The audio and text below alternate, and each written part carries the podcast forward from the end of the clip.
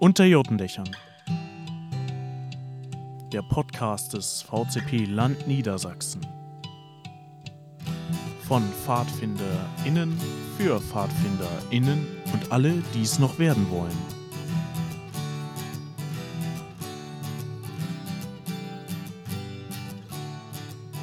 Moin und herzlich willkommen zu unserer ersten richtigen Podcast-Folge vom Podcast Unter Jotendächern. Ich bin Rosi und gegenüber von mir sitzt Basti. Ja, moin zusammen. Wie in der Teaser-Folge bereits angekündigt, wollen wir heute, beziehungsweise in dieser Folge, ähm, uns ein wenig mit der Einordnung der Pfadfinderbewegung auseinandersetzen. Also worin liegen die Ursprünge oder wann waren die Ursprünge? Wer kam eigentlich auf die Idee und wie lief das eigentlich so ab? Ein paar Dinge und äh, Fakten gibt es dann natürlich noch am Ende. Genau. Ja, Basti, erzähl uns doch mal, wie lief das denn eigentlich so ab? Ja, also die Grundidee der Pfadfinder geht zurück auf den Lord Robert Stevenson Smith, Baden Paul, kurz BP genannt unter den Pfadfindern. Und der ist in London geboren, 1857. War sein Vater, der ist früh verstorben, als er drei Jahre alt war, hatte aber eine ganz gute Beziehung zu seinem Großvater, der an ihm auch so ein bisschen die Lust an der Natur weckte. Damals war so das Entdecken und Kartografieren so mehr ein Hobby, würde ich sagen. Und da hat er ihm auf jeden Fall einiges zu gezeigt in London. So in den Parks um den Palast rum, etc. Ähm, ja, generell Zeit 1857, da müsst ihr euch vorstellen, ist in der Zeit des Imperialismus. Äh, der afrikanische Kontinent sollte oder wurde nach und nach erforscht und entdeckt und auch aufgeteilt, äh, vorrangig erstmal durch kriegerische Handlungen, sprich die europäischen Mächte sind dort angekommen und haben die dann die Dörfer übernommen. Ähm, Später im Laufe des 19. Jahrhunderts ist man dann zu diplomatischeren Lösungen aufgegangen. Deswegen ist die Afrikakarte heute auch so wie auf dem Reißbrett von den Grenzen her gezeichnet. Aber kommen wir mal zurück zu Baden-Paul. Ähm, der wollte eigentlich nach Oxford, denn da war eigentlich auch sein Vater äh, in der Lehre. Äh, ist da aber nicht angenommen worden. Eignung, Eignungstest ist er durchgefallen und hat sich dann entschieden, zur Militärakademie nach Sandhurst zu gehen. Und ja, wenige Jahre später, er machte sich da richtig gut, äh, hat er dann im Jahre 1876 äh, ja, seine erste Kavallerieeinheit leiten dürfen. Und er war dann viel im Ausland, erst in Indien und dann später sehr viel in Südafrika unterwegs. Und eine seiner Hauptaufgaben war die Ausbildung von Speeren, sogenannten Scouts. Okay, krass. Und ja, in der Zeit bei der Armee hat er insgesamt 34 Bücher geschrieben. Warte, wie viel? 34 Bücher. 34? Oh, er hat halt seine Erfahrungen da niedergeschrieben und alles, was man so an Handwerkszeug brauchte als militärischer Speer.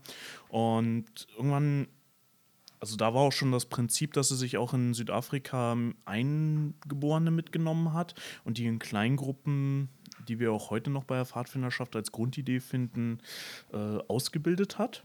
Und er hat so generell aus seinen ganzen Erfahrungen dann neben dem ganzen, neben der äh, armeetechnischen Ausbildung auch noch so ein pädagogisches Konzept draus gemacht. Und das ist so eigentlich die Grundidee von den Pfadfindern. Und 1907 dann, da war seine aktive Zeit vorbei.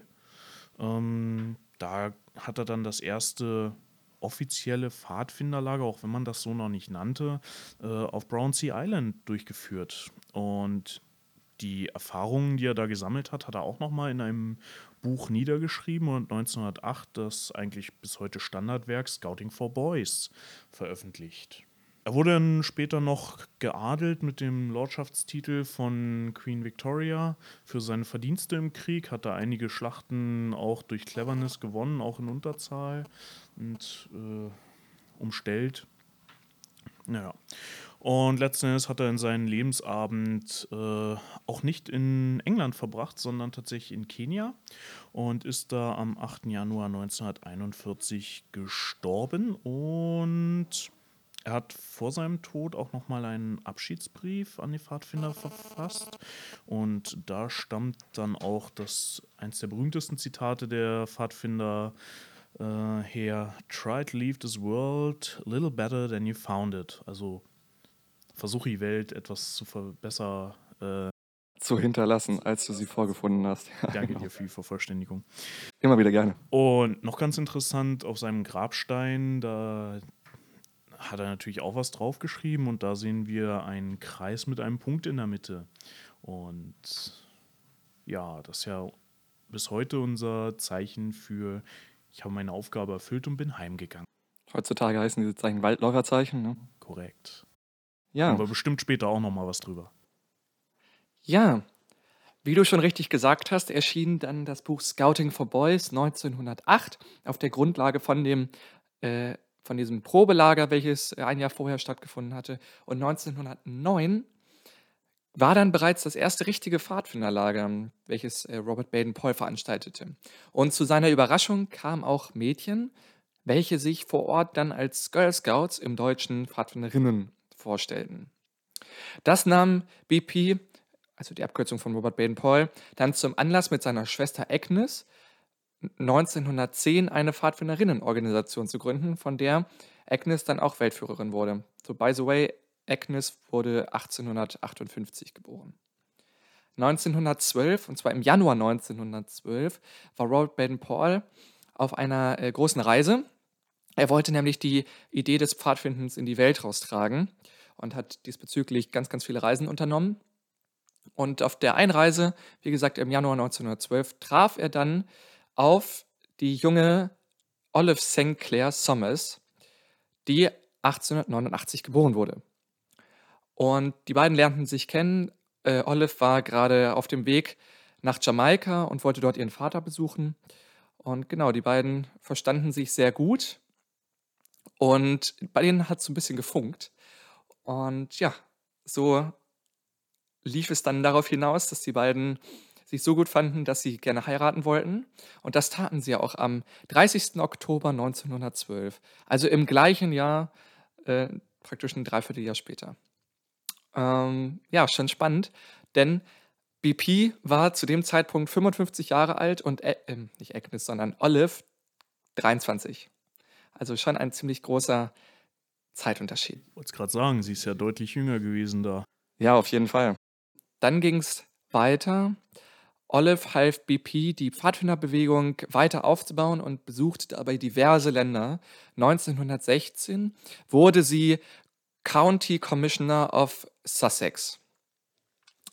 Und zwei Jahre später dann schon, also 1918, wurde sie Chief Guide of Britain.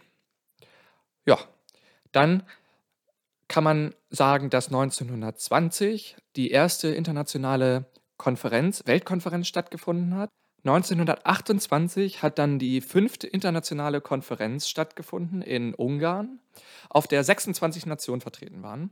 Und auf dieser Konferenz wurde WEX gegründet. WEX ist die Abkürzung für World Association of Girl Guides and Girl Scouts, also die weltweite Pfadfinderinnenorganisation.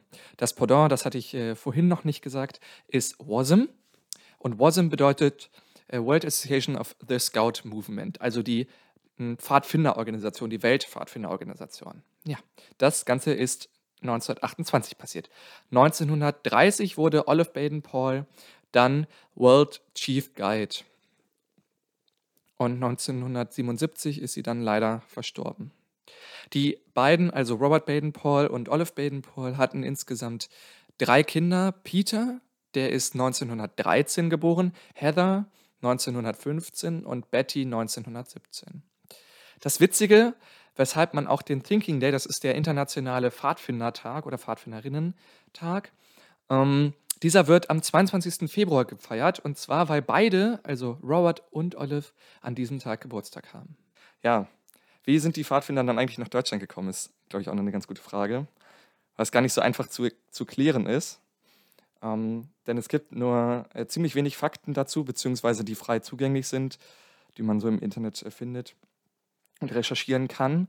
Und deswegen dachten wir uns, äh, gibt es dazu eventuell später nochmal eine eigene Folge mit äh, ein paar Experten, die dazu ähm, ja entsprechend besser etwas sagen können, als äh, wir beide es tun. Ja, und wenn ihr da jemanden kennt, ihr jetzt spontan an jemanden denken müsst, Mensch, der könnte euch da weiterhelfen, dann schreibt es uns doch einfach in die Kommentare auf Insta oder wo auch immer ihr uns gerade hört. Genau. Also es ist, glaube ich, grob zu sagen, dass äh, nach der Gründung der Pfadfinder in England und der Verbreitung und der Bekanntmachung von dem Buch Scouting for Boys die Idee des Pfadfindens halt international groß wurde sozusagen.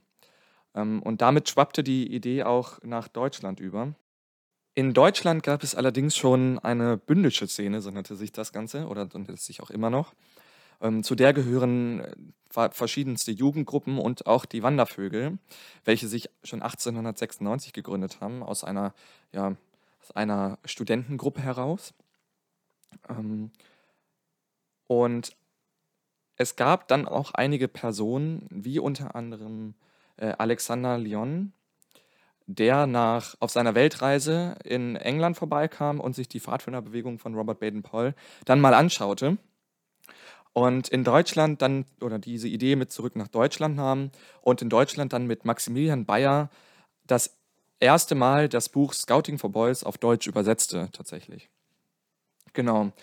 Und Alexander Lyon leitete dann auch oder gründete dann auch eine Pfadfindergruppe und es gab in dieser Zeit, 1910 war es dann, um genau zu sein, gab es dann auch die CVJM, beziehungsweise eine Jugendgruppe, die nach England reiste und sich ebenfalls die äh, Pfadfinderbewegung anschaute und dann zurück nach Deutschland kam und die CVJM gründete.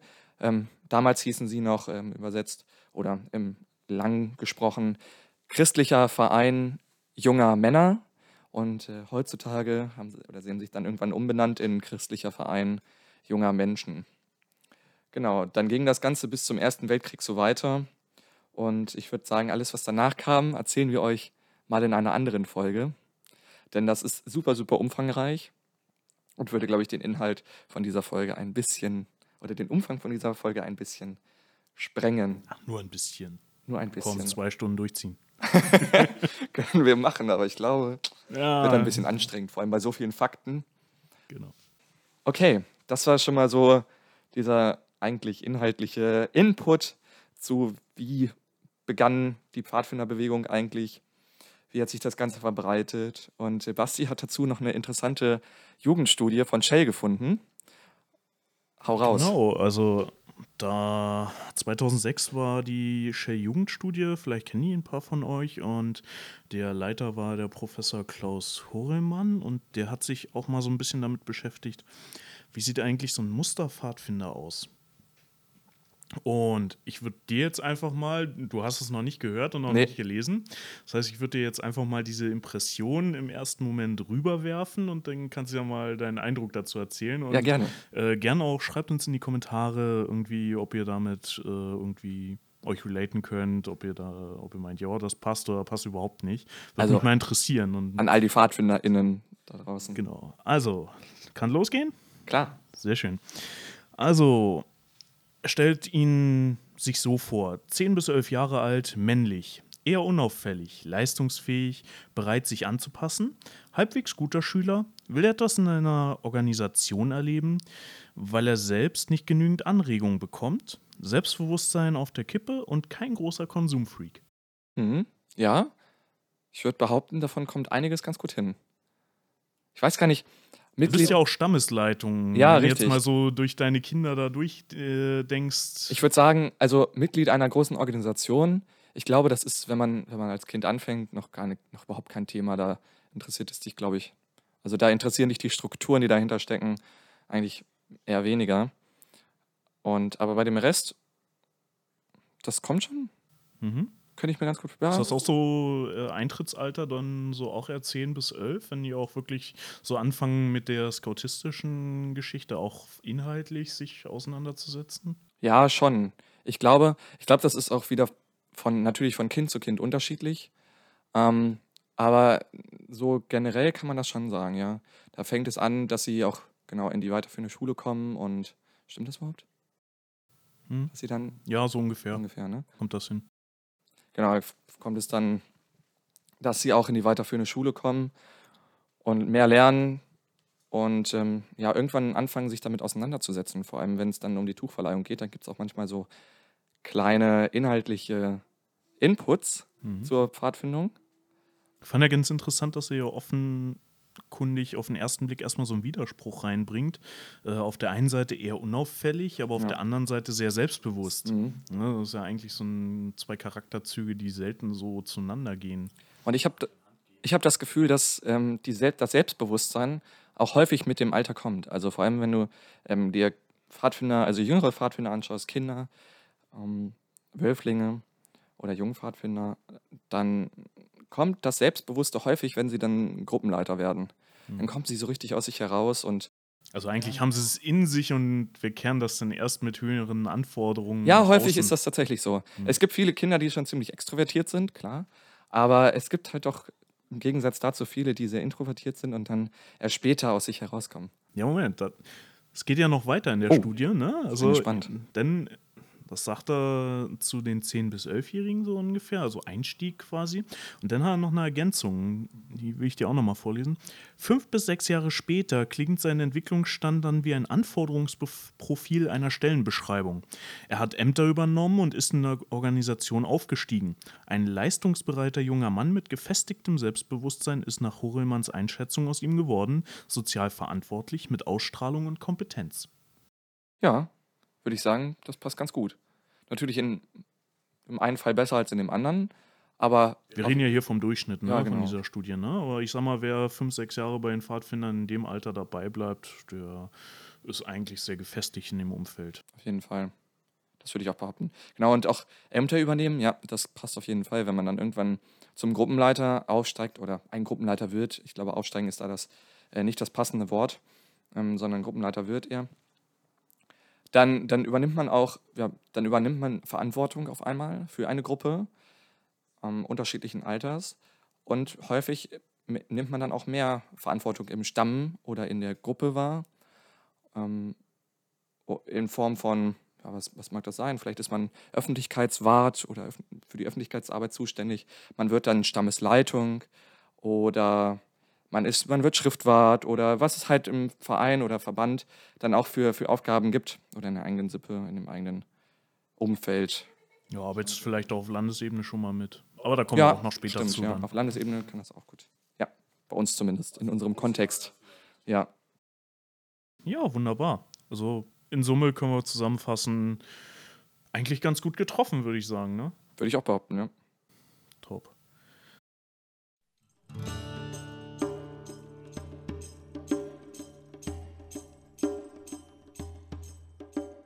So. Äh, einen Block haben wir noch, richtig? Wir haben noch einen Blog, ja. Ja. Das war unsere Kategorie. Möchtest du mal kurz. Ja, ich möchte, ich möchte einmal unsere Kategorie droppen, sozusagen. Ähm, und zwar möchten wir uns mit Vorurteilen beschäftigen und mit Klischees, die man gegenüber von PfadfinderInnen so hat. Und Wir äh, werden ab und an in den folgenden jeweils einmal eins einbauen. Und Genau. äh, was haben wir denn für heute auf dem Programm? heute kommt Pfadfinder, die gibt es noch? Ja, und äh, wenn ihr euch das immer gefragt habt und euch jetzt denkt, Mensch, die podcasten sogar, ja. Ich meine, ich bin real, der Rosi mir gegenüber ist real. Wir sind schon mal mindestens zwei. behaupten. Aber wir sind nicht die einzigen. Tatsächlich äh, sind in Deutschland aus den Ringeverbänden, die also auch in den Weltorganisationen gemeldet sind, Das ist, das ist zur Einordnung sozusagen die Dachorganisation in Deutschland für vier große Mitglieds- oder beziehungsweise fünf große Verbände. Genau. Ähm, die stellen zusammen in Deutschland ungefähr 220.000 Mitglieder. Interessant, davon sind nur ungefähr 80.000 weiblich. Oh, krass. Mädels, was ist da los? Ich wollte sagen, wir haben was aufzuholen, würde ich sagen. Auf geht das.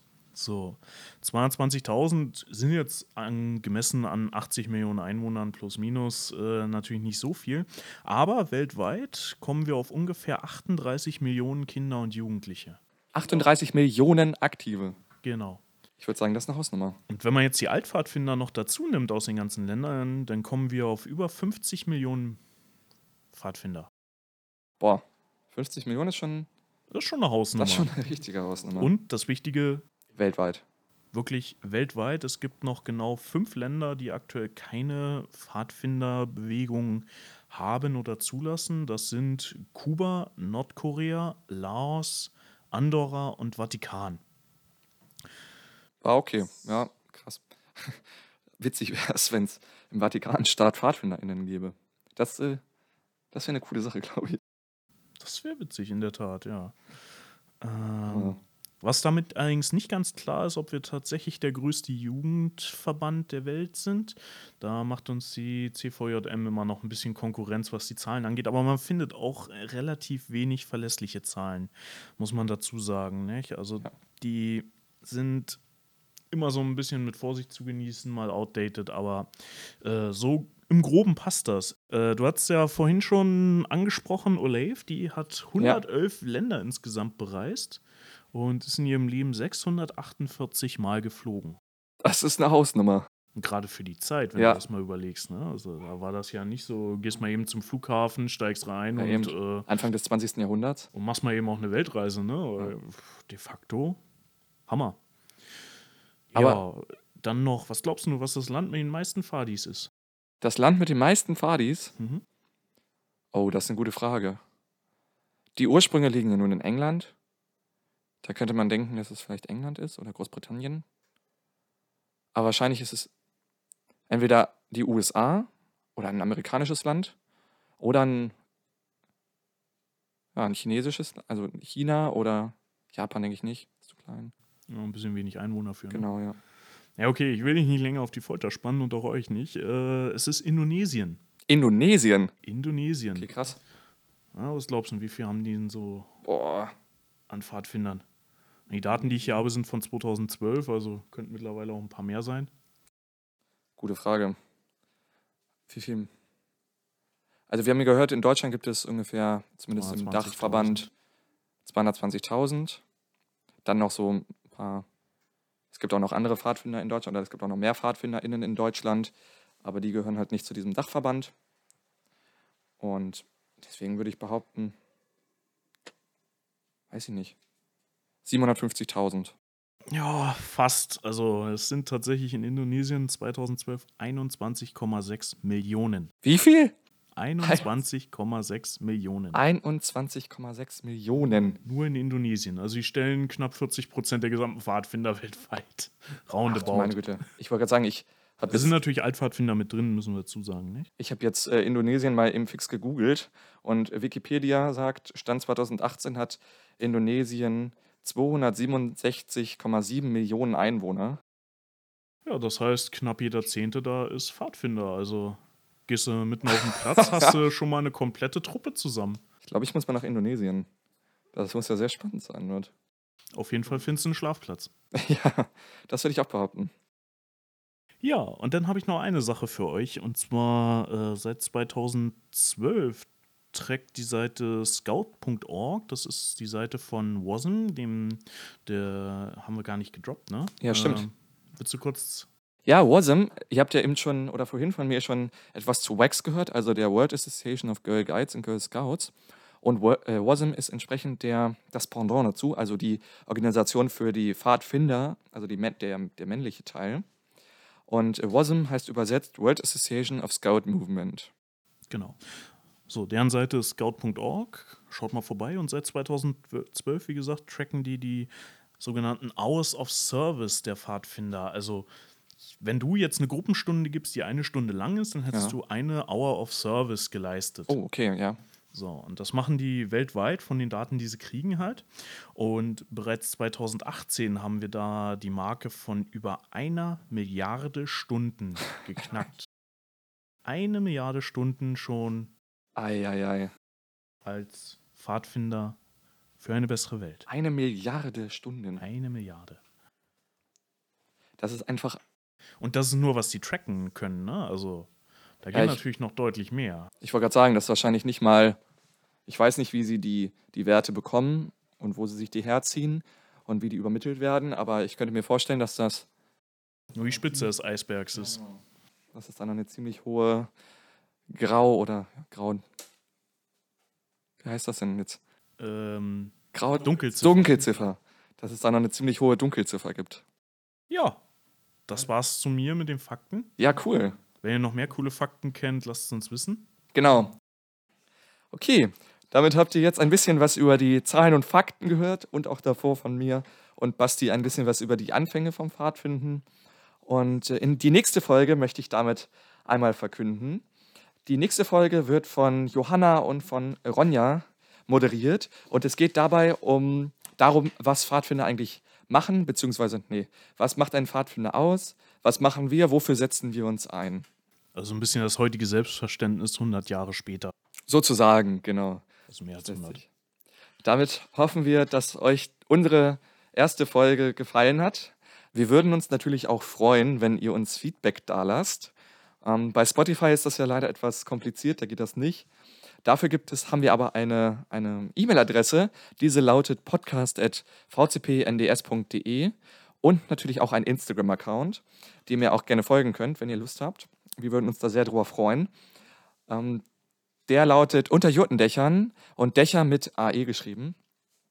Genau. Und Außerdem damit findet ihr uns auch noch auf YouTube und allen möglichen Sonder anderen Plattformen, die euch so einfallen.